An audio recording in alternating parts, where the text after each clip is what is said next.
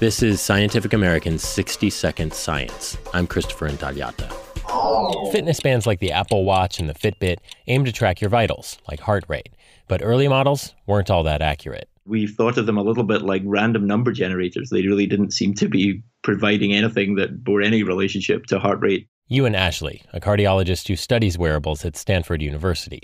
He and his colleagues have now tested seven newer fitness bands from brands like Apple, Fitbit, and others, and he says those heart rate stats have gotten way better. Yeah, we were pleasantly surprised actually by how good the accuracy of the heart rate monitoring was. For most of the devices, the error rate was less than 5%. That's good enough for your doctor.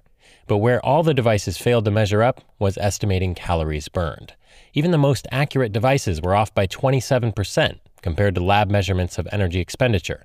One device was off by more than 90%. If you think about going to the gym and working out for an hour and maybe that's around 400 calories, then in reality that could be anything from 200 to 800 and and that's a big difference if you're thinking about somebody who's incorporating those estimates into their lifestyle and in particular thinking about what to eat that evening based on the workout they did that afternoon. The results are in the journal of personalized medicine.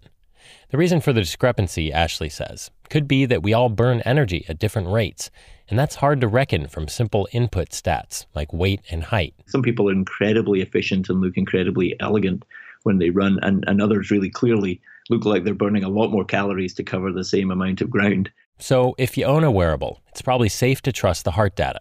But what it can't tell you is whether your time on the treadmill really justifies that chocolate shake.